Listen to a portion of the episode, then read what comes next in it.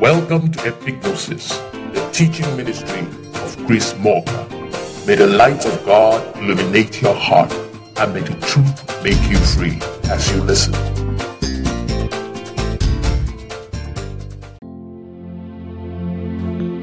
I want to consider in this episode an aspect of the life of a man who has intrigued me for a long time. That man is King David of Israel. This is a man of whom God said he is a man after his own heart. I know no one else in the scriptures with such an endorsement. Yet, when you look at the life of this same man, you cannot describe him as a perfect man. As a matter of fact, you can't really say he's a good man, going by what we consider to be good today. Here is a guy who shed so much blood in his lifetime that God declined his offer to build a house for God. David lied when he needed to. He was deceptive on some occasions. He was an adulterer. He conspired to murder a man to have his wife. And as for his love for women, he had 18 sons from 18 different women. Yet, this same man was described by God as a man after his heart. Now, in the year 2010, during an encounter with the Lord, I was asked to study the life of this man to learn why he was so honored by God the way he was, and to learn lessons from his life with a view of applying them to my life. So I began to study the stories of his life, how he was singled out from his brothers by God to be king when he was just a little obscure shepherd boy, the last of his father's sons. And judging from the fact that there was never any mention of his mother and the way he was not initially considered as a worthy son by his father until Prophet Samuel insisted, it's very likely he was born out of wedlock too. Then his encounter with King Saul at the battlefield, and how he went against and defeated the giant named Goliath, saving the nation of Israel from shame using just a snake and a few stones. He became a general in the army and an instant celebrity in Israel so much so that the ladies started composing songs that praised him even more than the king. By all standards, he became a great man. Then I came across a part in the story in the 18th chapter of 1 Samuel that seemed to contain what I was looking for. And it reads in 1 Samuel 18, 17, and 18. And it reads, and Saul said to David, Behold, my elder daughter Merab, how will I give thee to wife? Only be thou valiant for me and fight the battles of the Lord. For Saul said, Let my hand not be upon him, but let the hand of the Philistines be upon him. And then David said unto Saul, Who am I? And what is my life or my father's family in Israel that I should be the son in law of the king? We can see here an exchange between King Saul and David. King Saul had offered to David his first daughter's hand in marriage, and the reply of David asking who he and his father's house was to deserve such an honor. Now, wait a minute. Isn't this the same David who killed a lion and a bear? Who defeated a 10 foot tall giant? Who is a general? A celebrity in whose name ladies composed songs? By all standards, this man was certainly a great man. Yet, David himself didn't seem to think so. With all his achievements in life, he still asked who am I? This began to give me a clue to why he was so endeared to God. The obvious question then will be why did he see himself that way?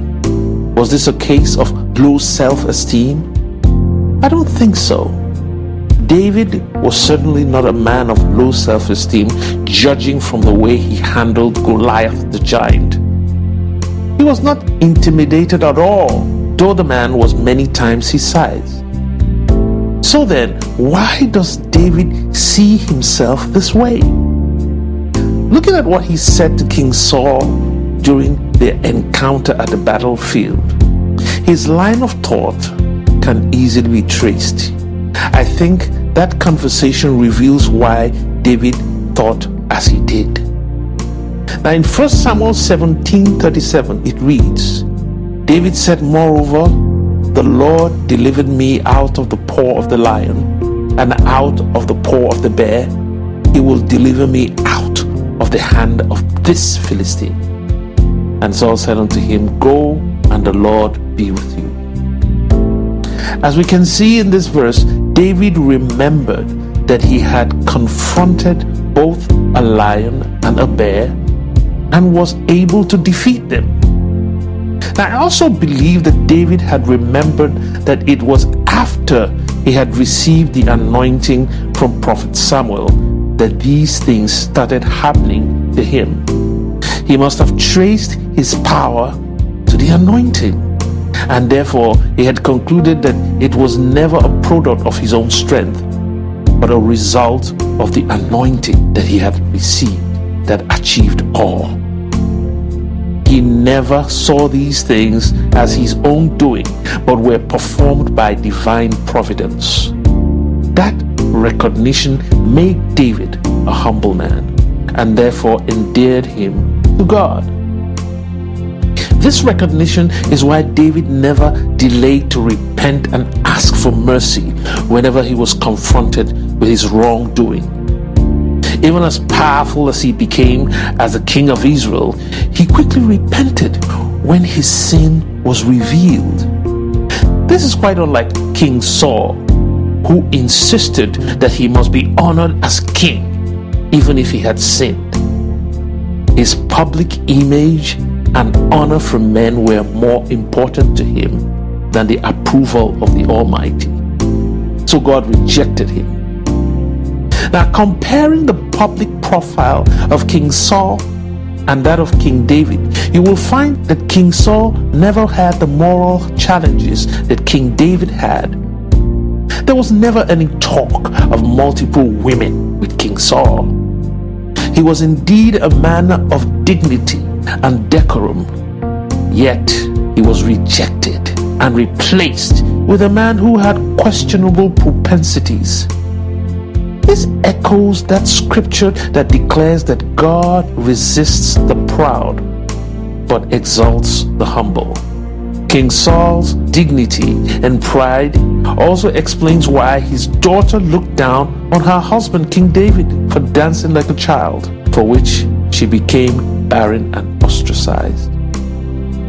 These things show that God values humility more than anything else. That inner recognition of divine supremacy is definitely indispensable if a person will work well with God it would have been quite easy for David to simply accept the hand of the daughter of Saul without a single thought. After all, if he didn't qualify, then who does? However, David knew that it was not by his power that he got to where he was. So he never saw himself as more than the shepherd boy anointed in his father's house. What set David apart is that he was free from that mindset that destroys many servants of God. That is the mindset that they are special and that God chose them because God loved them more than others. Hear me, my listeners. God is too big to relate with any man just for the sake of that man. Whenever God is relating to any man, God always has the whole world in mind. As I continued to study the life of that great man, King David, he repeated this same phrase Who am I? several times, even when he was already king of Israel. I believe that this is the real reason why God called him the man after my own heart. My dear listeners, it is important that we divorce ourselves from those abilities which God gave us and let the glory go to God and God alone. Thank you very much for listening and God bless you.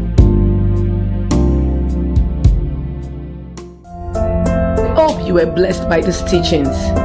For inquiry, support, and contributions, kindly send us an email on epignosis721 at gmail.com. You can also send us a message via WhatsApp on 234 3577 3659. We would love to hear from you. God bless you.